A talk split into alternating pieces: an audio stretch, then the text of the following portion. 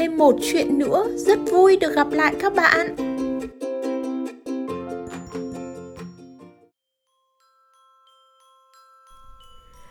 Giáng sinh đang đến rất gần rồi.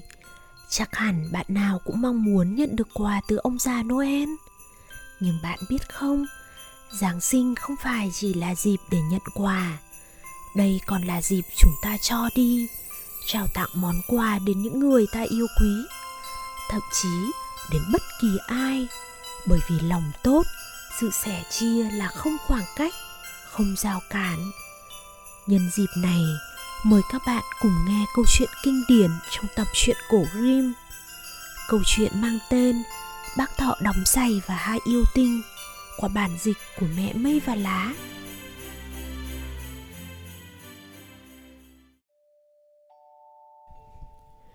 Ngày xưa ngày xưa, có một bác thợ đóng giày bị vận xui đeo bám, ngày càng trở nên nghèo khổ. Nghèo tới nỗi bác chỉ còn miếng da vừa đủ để làm một đôi giày cuối cùng. Dù sao đây vẫn là một miếng da tốt. Vợ bác nói miếng da mềm như bơ mà lại bền chặt như bàn tay ông. Tối nay tôi sẽ cắt miếng da này bà. Bác thợ đóng giày nói rồi sáng mai, việc đầu tiên tôi làm là khâu giày sáng hôm sau, khi hai vợ chồng bác bước vào xưởng, họ sửng sốt không tin vào mắt mình. Trên bàn là một đôi giày đã hoàn thiện tuyệt đẹp, không lệch một đường khâu nào. Nhưng nhưng, ai, làm thế nào? Bác thợ giày lắp bắp. Vợ bác thì chỉ nhìn chằm chằm sửng sốt.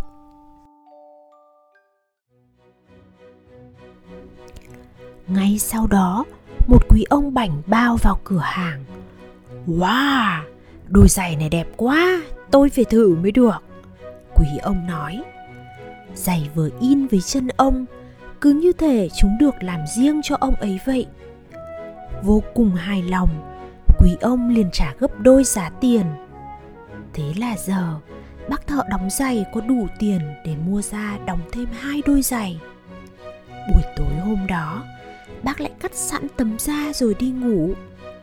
Sáng hôm sau, lại một lần nữa, đặt trên bàn là những đôi giày đã hoàn thiện.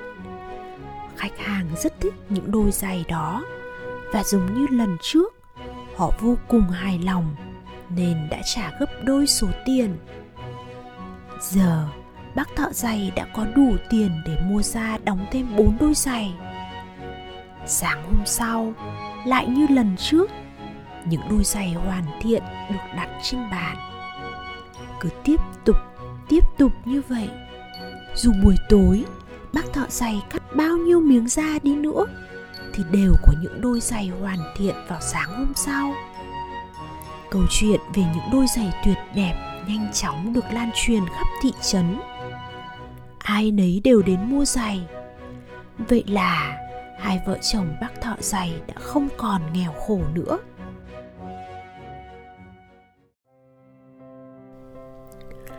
Một buổi tối gần đêm Giáng sinh, khi bác thợ giày cắt tấm da, người vợ nói: "Ông à, ai đã giúp chúng ta trở nên giàu có như vậy nhỉ? Đêm nay chúng ta hãy thức xem ai đến cửa hàng được không?" Đêm đó, họ đặt một ngọn đèn nhỏ ở sảnh, nấp sau tấm áo choàng treo ở góc phòng và chờ đợi. Khi chuông đồng hồ điểm 12 giờ đêm, họ nghe thấy tiếng cót két từ cửa sổ và tiếng gión rén của bàn chân nhỏ. Hé mắt nhìn qua tấm áo choàng, họ thấy hai em bé yêu tinh nhỏ xíu đang lén chui vào xưởng. Chúng đi những đôi giày tồi tàn và chỉ mặc những bao tải rách dưới để giữ ấm. Yêu tinh, vợ bác thợ giày thì thầm. Hai yêu tinh nhỏ nhón chân đi dọc căn phòng rồi trèo lên bàn. Vừa dầm gì vừa huýt sáo, chúng bắt đầu khâu và đóng giày nhanh thoăn thoắt bằng những ngón tay tí hon của chúng. Nhanh tới mức, vợ chồng bác đóng giày không tin nổi vào mắt mình. Hai yêu tinh nhỏ làm việc không ngừng nghỉ cho tới khi hoàn thiện hết những đôi giày và đặt ngay ngắn trên bàn. Những đôi ủng cưỡi ngựa chắc chắn những đôi dép tinh xảo, những đôi giày ba lê lấp lánh. Sau đó, hai yêu tinh nhỏ nhón chân rời khỏi xưởng giày, lên cầu thang rồi trèo ra qua cửa sổ. Sáng hôm sau, người vợ nói, những yêu tinh đã giúp chúng ta trở nên giàu có. Chúng ta phải làm gì đó cho chúng. Chúng chạy khắp nơi với bộ quần áo tơi tả như vậy, chắc hẳn rất lạnh tôi sẽ may một bộ váy tất ấm, áo khoác, quần dài và đan cho mỗi đứa một đôi tất. Còn tôi thì rất sẵn lòng đóng cho chúng mỗi đứa một đôi giày thật xịn.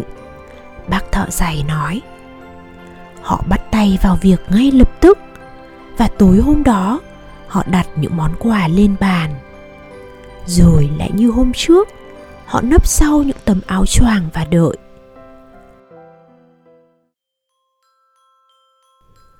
Nửa đêm, hai yêu tinh trượt nhẹ nhàng vào cửa hàng, sẵn sàng cho một đêm làm việc nữa. Nhưng thay vì những mảnh da để đóng giày, chúng thấy những món quà tuyệt đẹp. Lúc đầu, chúng ngạc nhiên đến lặng người, rồi chúng ôm lấy những bộ quần áo mới ấm áp, nhanh chóng mặc lên người. Chúng bay nhảy khắp căn phòng, cất tiếng hát hạnh phúc trong bộ quần áo mới nhảy qua những chiếc ghế, đuổi bắt nhau quanh cửa hàng và cuối cùng chạy ra khỏi cửa. Đôi giày mới phát ra âm thanh rộn rã trên khắp nẻo đường chúng đi qua. Từ đó, không ai nhìn thấy chúng nữa. Còn vợ chồng bác thọ đóng giày thì sống hạnh phúc đến cuối đời.